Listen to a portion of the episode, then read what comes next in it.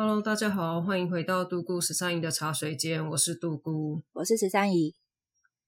我这礼拜六的时候跟小黑人回了他家一趟，那他们家有一只米克斯犬叫嘟嘟，主要都是他爸妈来照顾的。嗯哼，他们对狗的管教方式算是比较放任的，就是他不会去教他一些指令或是规矩什么的。例如说，他很兴奋的时候，他会想要站起来，要跳起来扑你，然后要让你摸他。但是因为就是你知道我有养狗，对，我我对狗的规矩算是蛮在意的，所以我都都会要嘟嘟就是坐下之后我才要摸它，然后它一站起来我就会停，然后或者就走开，然后几次之后它虽然就是还是会很兴奋，但是之后我去他家的时候它就不太会跳，要它坐下也蛮快的，甚至它会主动就是到我面前坐下，那蛮聪明的耶。对，然后。那一天礼拜六我去小黑人家的时候，就是我们在他们家吃饭嘛。嗯，那小黑人就想要喂嘟嘟吃餐桌上的东西，嗯、我就在旁边叫嘟嘟坐下，然后跟他说握手。嗯、但是他们家就是像刚刚讲，只是不太会教他这些有的没的，所以他就是很不情愿。嗯、他可能有听懂，可是他不情愿，嗯、他完全就不想把手给你，还把头撇开。然后我就。就是慢慢的伸我的手去拉它，因为怕它会咬我。结果它真的有尝试想要用嘴把我的手拨开，嗯，但是我就是跟他握完手之后，我就非常大一声赞，他就说：“哇，嘟嘟你好棒哦，你好乖哦，你怎么这么聪明？”嗯，然后再让小黑人给他吃，这样来回大概第四次的时候，他就主动把手给我了，很聪明哦，他好棒哦。对，那后来我们一到。客厅沙发坐的时候，小黑人就想要再试一次。嗯，然后那时候我们是我坐在左边，嘟嘟在中间，小黑人在右边，然后我们面对电视这样。那嘟嘟是面对小黑人，背对我的。嗯，小黑人就跟他说握手，讲超多次，然后嘟嘟都不给，然后还把头撇开。嗯，然后又试了几次之后，嘟嘟突然思考了一下，然后歪一下头之后，他就看一下我，然后就把手给我。到底谁才是主人呢、啊？我快笑死，超好笑！我就想说，哎、欸，因为他会，他现在脑中设定可能会觉得说，握手这件事情是只针对你。应该是因为我跟他握完手之后，我称赞他这件事情，他们家很少发生，有回馈这样子。对对对对对，是做的好。对，跟我握手是一个很棒的事情，你可以得到那个鼓励，就是那种对你知道有一种所谓的什么鼓励群吗？就是你知道有这个东西吗？有在有在卖的，就是说如果你你可能需要被鼓励，然后你就可以去买这个服务。呃，你下单之后，你就会被丢到一个群组，然后那个群组你一进去，跟十几、二十、三十个人全部疯狂的称赞你。哦，我就会一直说你很漂亮啊，你做事 能力真的很好。对对对，但是都是不认识的人。哦，我我好像好像之前有看其他的 YouTuber 分享过，对，因为我觉得那种情绪可能就跟嘟嘟的感受是一样的，就是 就是你需要被鼓励，即使是就是即使是一个就是很不是他主人或者是什么，但是觉得哎，我受到了肯定，就就是我好像很厉害。哦，我跟我训犬大师，训练别人家的狗，好厉害哦！嘟嘟是什么样的？是米克斯吗？他是米克斯哦，而且他长得其实蛮有点看起来蛮凶狠的，但是他就是那个 思考歪一下头之后，转身立刻把手给我。我懂，因为那种就很反差萌，就是看起来凶凶的，然后但是那个动作你就会想说，哎、欸，也太疗愈了吧？对啊，那小黑人超愤怒了，就觉得为什么 不行啊？他要他可能要跟你上下课。啊，超好笑！改天训练一下小黑人好了。你就嘟嘟跟小黑人一起训练了，然后看谁进步比较快。我我我赌应该是嘟嘟。我也觉得，因为你才教没一下，他其实就已经很很聪明，啊、他记得四五次。对啊，而且他就记得这件事情了，他就不会装傻，或是或是忘记。对，小黑人就是常常忘东忘西的，真的很难教。还就是趁机嫌弃他一下。这我不是很清楚哦。呃，那我们进到今天的茶水点，嗯、每次都 卡词。进到今天的 茶点介绍，第 几集了？那个名字还名称还念不顺，你知道吗？好，好，好，我们再一次。好，我们进到今天的茶点介绍。我今天想要介绍的是米乖乖。哎、欸，我有吃过哎，我家现在也还有哎。米乖乖顾名思义就是米做的乖乖嘛。它好像是大概几年前，嗯、台湾各地区的农会就开始跟乖乖去联手推出了产品。然后我自己查到，它是呃用台东的关山米去做的，嗯、再搭配各个城市不同的特点去推出限定口味。嗯、比如说古坑就会推出咖啡口味，嗯、然后苗栗大湖的话就是草莓口味。后来各个地方的特产这样子去结合，对对对那后来应该是因为回想还不错，所以他陆续就推出了很多跟当地特色无关的口味。嗯哼，对，但是也是区域限定，就是可能。呃，这个珍珠奶茶口味只有哪里有卖，然后你去，就是例如说你去石门水库的话，可能就是只有那边当地才有的的口味，但是跟石门水库无关。哦，我想说石门水库要卖什么鲤鱼跃龙门口味吗？那是什么口味？那个口味上面写鲤鱼绕龙绕龙门，太难了吧？而且听起来也不好吃哎。里面是有鲤鱼吗？鲤鱼又不能吃。我我不确定，就算他做出鲤鱼口味，我可能也吃不出来。海味不行啊，水库水库不是海，啊，是沙味咸的。嗯、好啦，反正呃，他今年的东部限定的口味是黑糖跟葱盐，它跟一般的乖乖比起来比较细长一点，嗯，然后口感也比较扎实，我觉得比原本的乖乖好好吃非常的多。真的吗？可是我怎么觉得它口感比较黏？哎、欸，可是我吃它是蛮脆的耶。是哦，就是有好几年吃的哦，因为我只是最近吃的。然后我这次吃的米乖乖的口味是黑糖口味，是我室友带回来的。嗯、那在他带回来这个乖乖之前，我从来都没有吃过米乖乖。我家一直有啊，就是就是好像你好像已经放了一一年还两年。没有人要就会黏，那难怪会黏黏的。没 有没有，我们是刚买的时候有吃，但吃的好像大家不是很喜欢，然后就一直摆在那，因为它好像还它好像还没有过期，它就是一直还还可以。可是我这次吃到的就是黑糖口味的米乖乖，我拆开来吃真的是非常惊艳呢。嗯、它非常刷脆，就是它黑糖的香气很够，但是又不会到太甜，有一点点米果的脆感。我就是一个接着一个在那边狂吃，要不是我室友只带一包回来，嗯、我应该 会再拆一包。你是不是自己私接夜配？你是不是？我没有，欸、有这有接业配要讲哎、欸，你你刚刚前面讲 超详细的，你连它的来源，然后你连从哪边什么台东的米，然后什么查的嘛？因为我觉得大家应该跟我一样不知道米乖乖这个产品啊。我我那我觉得有可能它技术提升了。哦，最近有空我再去买一包来吃吃看好了。可是我觉得就是可能有可能我吃的黑糖口味就是特别好吃，对，有可能，也有可能。对，好啦，就是你如果有机会去东部，因为它是东部限定的，或者是没有，有些全联有卖。嗯、呃，它它这个好像东部限定全年卖的不是这个口味，它就是有点像、哦哦、你说黑糖跟葱盐，对对对对，它有点类似像日本那样，就是这个东西就是只有这里区域限定，对，所以它全年就是配合的是别的口味的米乖乖，嗯哼哼，好啦，真的不是夜配，好不好？我想说你私接业配还不讲，还不分钱给你，对，没有这件事，好不好？现在看你那个桌下是不是有三箱米乖乖？我还我还真想哎、欸，它真的很好吃。好啦，真的是好吃的米乖乖，推荐给大家。大家到不同县市可以试一下，在不同的农会逛逛，看看有什么不同口味的米乖乖。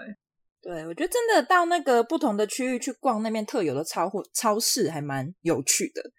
对，像那个像那个宜兰，我就很喜欢去逛那个洗护会。哦，对，因为它只有宜兰才有。逛对，而且它里面的它有一个附属的面包店，有一个芋头蛋糕很好吃。我下次有机会再当茶点介绍好了，那个真的好好吃。好啊，好，那我们进到今天的主题吧。哈哈，今天要聊什么呢？我们今天要聊十三姨小时候养过的奇怪生物。你可以不要用奇怪生物吗？我觉得我真的觉得是奇怪生物，因为我觉得这些东西真的不会有人想要把它拿来养。我觉得应该是说会有人养这些东西，但是不是为了当宠物，是有目的的。但，但入手很简单，就是 我觉得大家应该，我现在寻找一下同温层好了。大家跟我一样的话，就留言告诉我。因为其实小时候，你知道，小朋友就是很想要养一些有的没的，但是通常家里都会不准。因为你说小孩养，但是通常照顾的都是爸妈，对对，就是正常。然后所以爸妈通常就嫌麻烦，他可能又要上班，然后又要搞你这个是死小屁孩，现在要多一个宠物，要多一个东西要要养，超麻烦的。所以我跟我姐，因为我跟我姐小时候就很想要养小小动物，但我们家从来没养过，嗯、而且我妈也怕动物。嗯，我跟我姐呢就会想说，哎，看我们家有什么生物，我们可以直接拿来养。然后我们就把歪脑筋动到家里就是会出现的生物上面。我举个例哈，就是比如说我姐就是书桌前面有一扇窗啊，因为有通常有窗户的话，你就会比较容易进一些有的没的小昆虫。对。然后呢，我跟我姐我们就发现她的书桌上面就是有一种出现了一种小小的，它背部是很光滑的，就是会有点反光反光，嗯、就你拿光照它会亮亮，然后小小的、嗯、圆圆的。好可爱，然后的一个我不确定 你的可爱 的一种虫，就是我在录这一集的时候，我有去查一下它的正确名称，因为我从来不知道它的正确名称是什么，我只我只我只叫它就是圆圆可爱的小虫，跟我姐还要帮它取取名字，叫小吉，嗯、就吉祥的吉，好那种虫，那一种虫呢，它的学名叫做烟甲虫。嗯，对，然后我发现，就我查了一下，它好像就是吃一些什么干货啦，什么什么五谷还是什么之类，就是有一些米之类，对，就是类类似那一种干货，然后它就会可能味道啊，或者是一些屑屑，它就会在上面，然后想要吃一样。然后反正总而言之，它就是长得超级可爱。因为我我我，我要打断你，我在你讲的同时，我同时在 Google，我真的没有觉得它可爱，我不行，没 没有，我要。它很小，因为你 Google 它会把那个，它是用微微焦镜照，所以你会觉得呃好有点恶心。可是它小小很，它、嗯、本人真的很可爱。我不知道你要怎么说服我哎。它本人就圆圆的，然后亮亮的。好啦，你不要看啦，你为什么不听我讲就好了？你不要去 Google。我还没讲完，然后呢，我跟我姐，因为小时候我们那个年代，好了，我们那个年代，我不晓得现在大家有没有知道，就是录音带都会有一个那个塑胶的透明壳，嗯，你知道吧？你跟我同年代的吧？我不知道现在有些人不知道录音带是啥，你不要用一个就是质疑并且寻求从温层的眼神看着我。对，我知道了，就是那个录音带，它就会有一个透明塑胶壳，我们就会用那个来。把它装到里面，因为是透明的，就比较好观察它嘛。嗯，就可能会因为小时候不晓得它吃什么，就会丢些什么饼干屑啊，看它有没有吃这样子啊，然后就研究它，然后还不时的打开来观察它这样子。但是我印象中好像这个没有养很久，因为它就虫子很容易不见，你知道吗？就有时候打开，有时候打开来，然后你可能就哎。诶就消失在你的书桌里了，然后或者是有时候那个录音带，有时候会忘记它那个缝，就是它有缝，它合起来可能它有细细的缝，因为它毕竟不是拿来装虫的，开始嫌弃，然后反正它就是不适合拿来装虫，然后那那虫又很小，就跑掉了。不过我跟我姐啊，前前后后应该抓了三四只有，就那个每次出现的时候，我就说小吉回来了。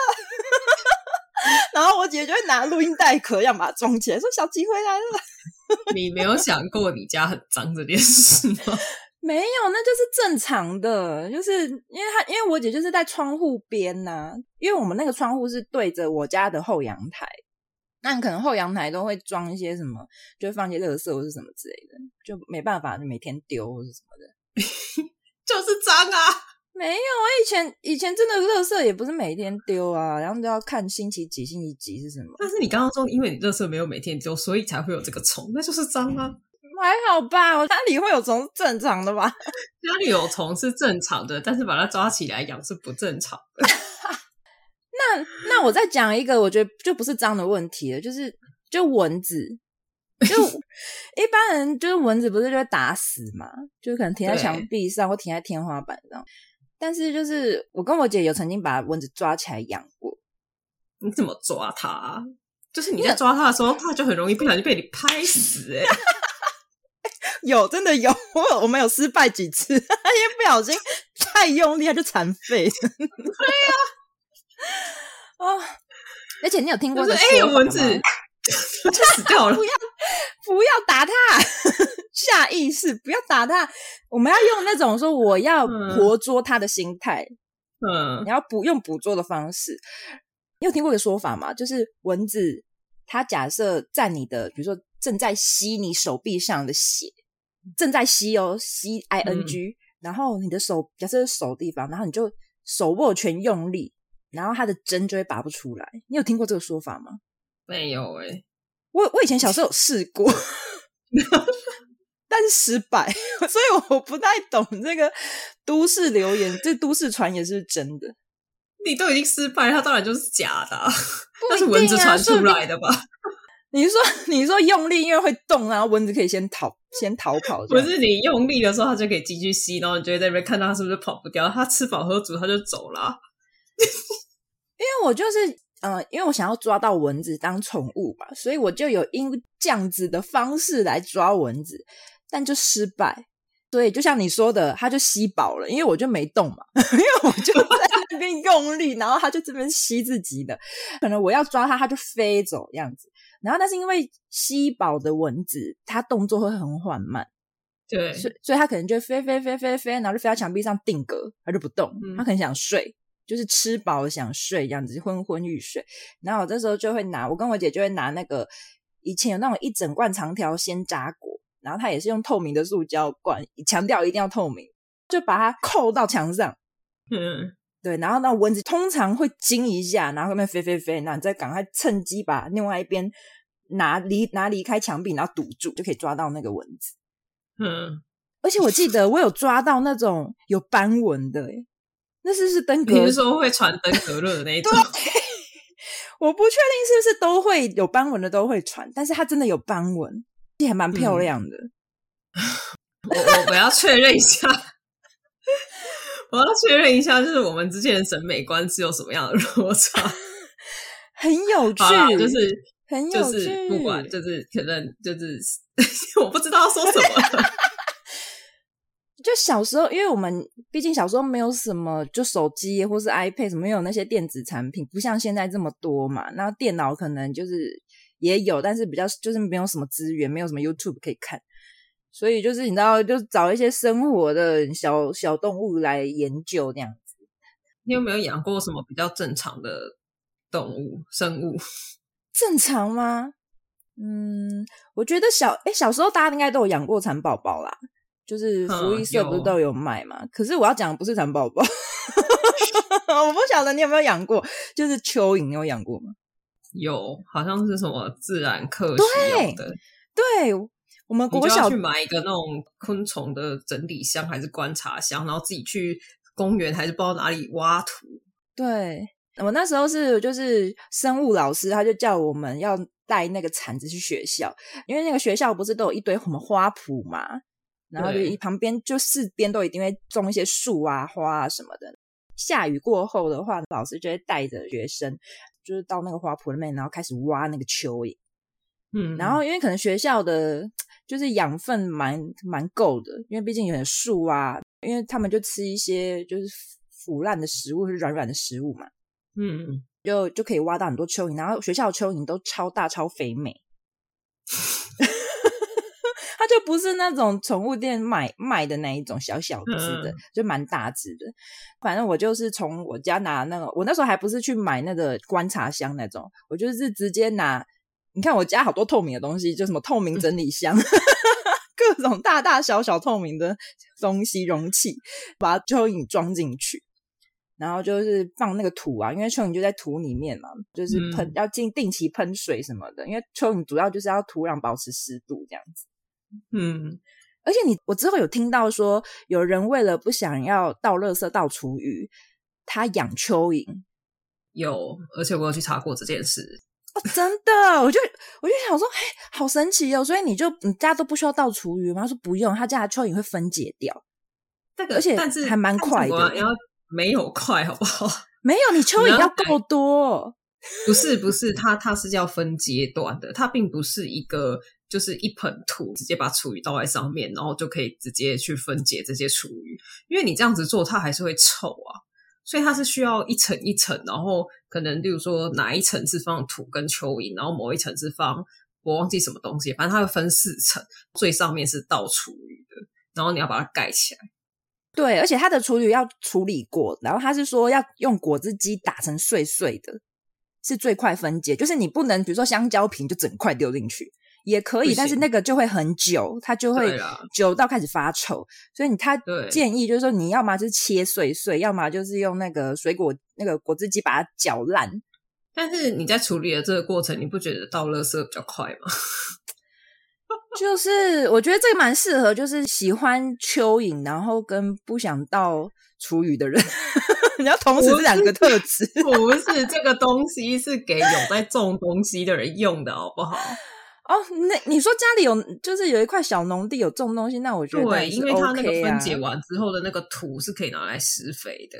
对对对，它它并不是为了要拿来养蚯蚓，好吧？不是，它重点不是养蚯蚓，它重点是可以分解那些厨余。对啊，但是它分解完厨余的那些土是可以拿来种东西的，所以他那个、嗯、那个东西其实就是我当初在查的时候，是因为我妈喜欢种东西，然后我们家所以，所以你们就这样有买？嗯，没有啦。我想说你们家就这样子有一豪华三层蚯蚓的那个套房？没有。他因为他喜欢种东西，就会去买那种什么有机肥之类的，再加上他又很喜欢煮饭，所以我们家蛮多厨余的，嗯、那个厨余量真的是非常的重，所以才会有去思考到这件事情。但是那个执行上就是有一点困难呢、啊。对，我刚刚问的是你有没有养过什么正常的东西 啊？这不正常吗？这不算正常，是不是？蚯蚓如果以自然课是跟蚕宝宝，就是这种大家都有，应该是都有养过吧？我不确定现在的小学生他有没有在养这些，但是最后蚯蚓就是会放生回去啊，你不可能一直持续不停的养它。好啦，可是我还有一个昆虫，那算昆虫吗？哎，好像不是哎、欸，蜗牛算什么？瓜牛不是昆虫啊。蜗牛是什么科目？我不知道 啊，怎么办？感觉显示我好无知哦。就是某某个生物，对，蜗牛是一种生物。养过蜗牛吧？蜗牛也还算可以吧？你不觉得小时候就国小的那种生物课很爱找茬吗？就是很爱叫，就是小朋友带一些什么各式各样的生物去学校，然后要养什么各式各样的生物。有。而且就是通常就是比如说今天讲，然后明天就要带。然后我以前就是有一个很坏的习惯，就是我的联络簿，假设明天要带什么东西，我都会很晚很晚睡前才跟我妈讲。啊，假设什么明天要带什么彩色笔啊，要带什么剪刀、胶水，这些都还好，是至少家里有。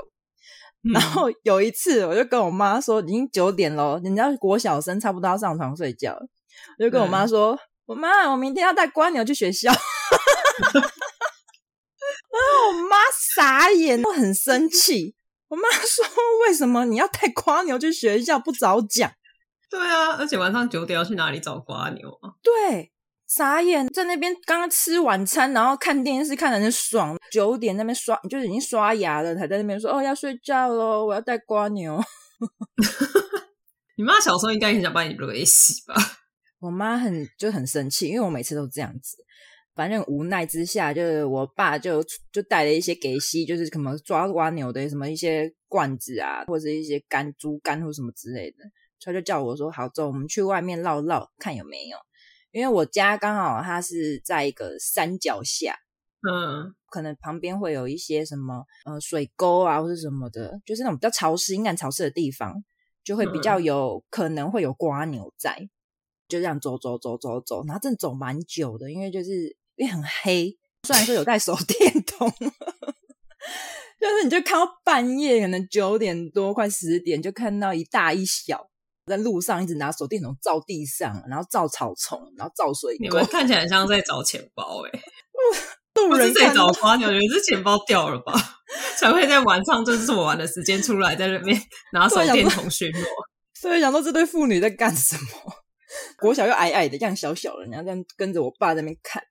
看看看，他找超久，然后我爸就是就看到那个旁边有一个就有一条比较大的水沟这样子，荒废旁边有一些植物长出来这样子，然后他就用那个竹竿这样子拨拨拨那边看啊，然后戳戳那个草丛，然后我就从那个那个水沟的那个壁呀、啊，看到很多瓜牛就是贴在上面这样子，抓了大概有的四五只，然后因为因为我那时候不晓得瓜牛是吃啥的，你知道吗？我就随便就是拿一些，它就是它停留在的那些叶子上面，想说它应该就是停在食物上面吧，就是因为瓜牛走很慢，想说它应该不会离食物太远，拔了一些就是它停在上面的那个草那个叶子带回家了。而且你不觉得瓜牛就是很有趣吗？就是它们动作很慢，然后它那个触 角触角会这样子一直就是动来动去，然后这样左右对左右这样动来动去，很可爱。就是你把它拿出来。从那个盒子里面拿出来，然后就会把那个整个身体，然后缩到壳里面，这样子小小的疗愈。我觉得你在虐待瓜牛，我没有，我在 跟他培养感情。我觉得他被你吓死。你知道，你讲到那个自然课要带一堆有的没的，对，我们家小时候也有发生过。我自己是不记得，是后来我妈就是在我长大之后跟我叙述。是什么？你带什么？他那时候小时候的时候，他就也是有一天，我就突然跟他说。妈，我们老师说明天要带浮萍去学校。几点的时候？我我不记得是几点，但是浮萍这种东西，你知道，因为我小时候住台北，在台北是没有什么，就是池塘还是什么，所以你根本就没有地方可以去捞浮萍。我妈就说我要去哪里生浮萍给你。而且一般水沟不会有，因为浮萍会一直生，很可怕。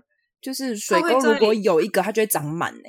对，所以其实一般的台北市的公园可能也会请清洁人员去固定把那个浮萍捞走，所以你就算到公园有池塘的公园去找，你也找不到浮萍。对，你知道我们最后跑去哪里捞吗？我觉得那应该算偷，应该不算捞。偷？我们去植物园。你说台北植物园？对对对，台北植物园。那因为它所有的生物都要到那边在里观察嘛，所以它不会去捞那个浮萍。所以它那边的水池就会长满浮萍，然后我们就带着一个也是类似像养蚯蚓的整理箱，跟一个就是捞那种金鱼还是捞什么鱼的那种网子，网子对，然后就去植物园里面捞，这应该算偷吧？但我觉得还好，因为浮萍毕竟没有什么那个价值啊，就应该。你确定植物园里面的东西可以让你这样随便带走吗？那浮萍就长很快啊，我觉得还好。你至少不是偷一只鸭子回去啊？是不是？因为鸭子很大一只嘛。欸、你想要鸭子？嗯，我弟小时候自然课曾经带两只鸡回来过。鸡？自然课？自然课？去哪？老师发的吗？对啊，就是他们的自然课，不知道为什么，好像那一次的作业是要大家轮流养养鸡。然后要观察鸡的生长过程，所以他们就从那个幼，就是鸡的宝宝刚生出来黄色的，然后就开始轮流放在那个笼子里面。每一个同学就带着那两只鸡，而且就是两只耶，我不懂为什么要养两只，一公一母吗？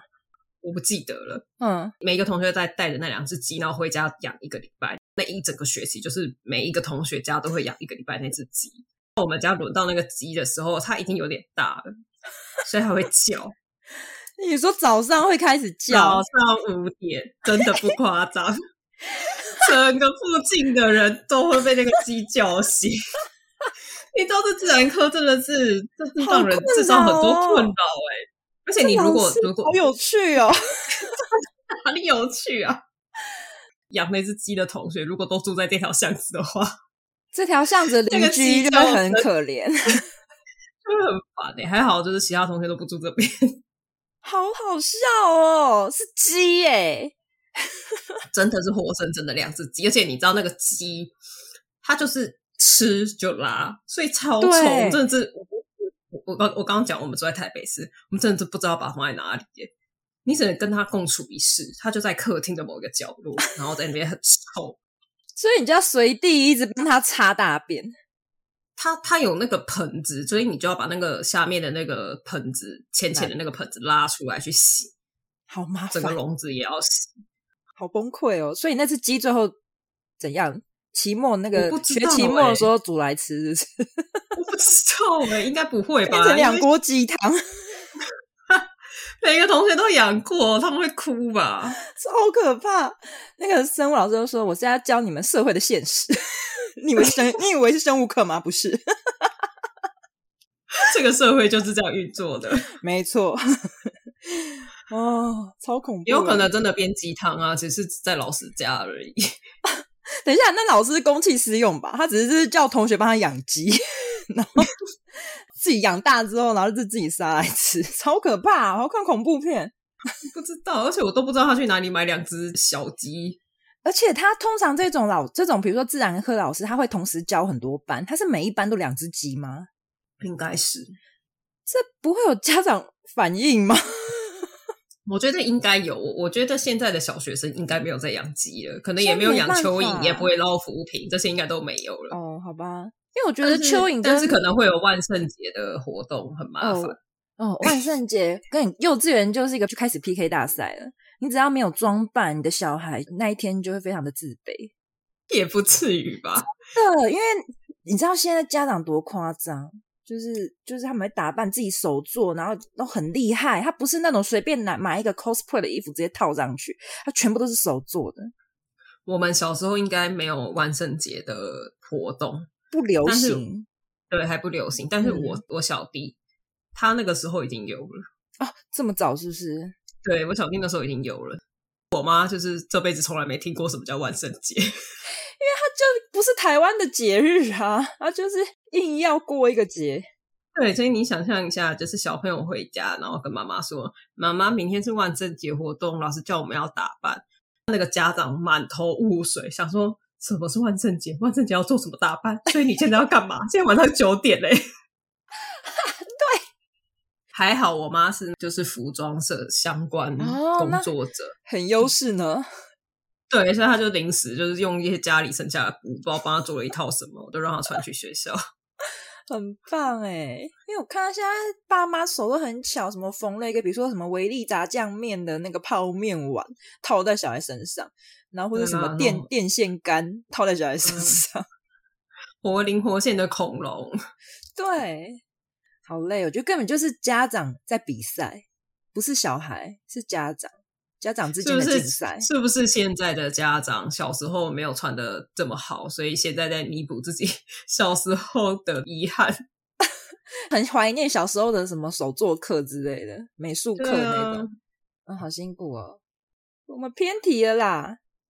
那我们时间差不多嘞。啊，结束了是不是？怎么办？你要分上下两集。啊。你还养过什么奇怪的东西？你也养了，你又养了蚊子，又养了什么烟甲虫、蚯蚓、瓜牛？这这还好，没有奇怪啊，就是随呃唾手可得的生物，唾手可得 就是你在路上走一走，你可以捡到的东西啊。哇，你的养过的东西好多，真的摘不下去了，怎么办？那你还养过什么？呃，你细数一下，我们之后再开一集好了。没有啦，我后正常后面就是正常的啦，就老鼠跟那个猫咪，后面是正常的。好，那我们这集就是不正常的生物啊，就跟我一开始讲的一样啊。哦，老鼠算正常啦，因为老鼠真的蛮多人在养的，而且入门入门很很简单。那我们之后开一集正常的宠物，正常的宠物可以吗？可以。那大家有没有养过什么神奇的生物？什么 烟甲虫之类的，还是养过什么？家里还会出现什么啊？该不会有人养过蟑螂吧？我觉得有可能。大家有养过的话，可以跟我分享一下你们养了什么特别的宠物。你知道我以前很想要养一个东西，一个生物，是一个爬虫类。嗯、我本来很想养鳄鱼。好哦，但是但是我知道它危险性很高，所以我就。嗯退而求其次，我就找找到了一个外表看起来也比较凶狠的，是那个绿鬣蜥。你有养过？我没有养过，但是我那时候我已经做好功课，我已经要准备去养了。嗯，因为绿鬣长很大只诶。对，它可以长到两百，就加尾巴。对，因为它尾巴其实占蛮大的长度，就加身体可以到两百。我有一个高中同学有养过，他就会在 FB PO 出他跟绿鬣蜥的合照。然后我那朋友很可爱，我那个朋友只有大概一百五十公分不到吧，所以这个绿鬣蜥长没多久就比它还要长，尾巴会拖地。哦，希望有一天你可以养到 你想要养的。因为我就有看到有人家骑那个摩托车，然后就把绿鬣蜥放在肩膀上，他们俩就可以一起去兜风，这样很帅。完全没有要回你的意思。好啦，就超没礼貌。好，下一趴是什么？没有了啦。好啦，大家有没有什么很有趣的东西就留言啊？你刚刚讲的，赶快留言呢。对啊，那我们这集就到这边，大家拜拜，拜。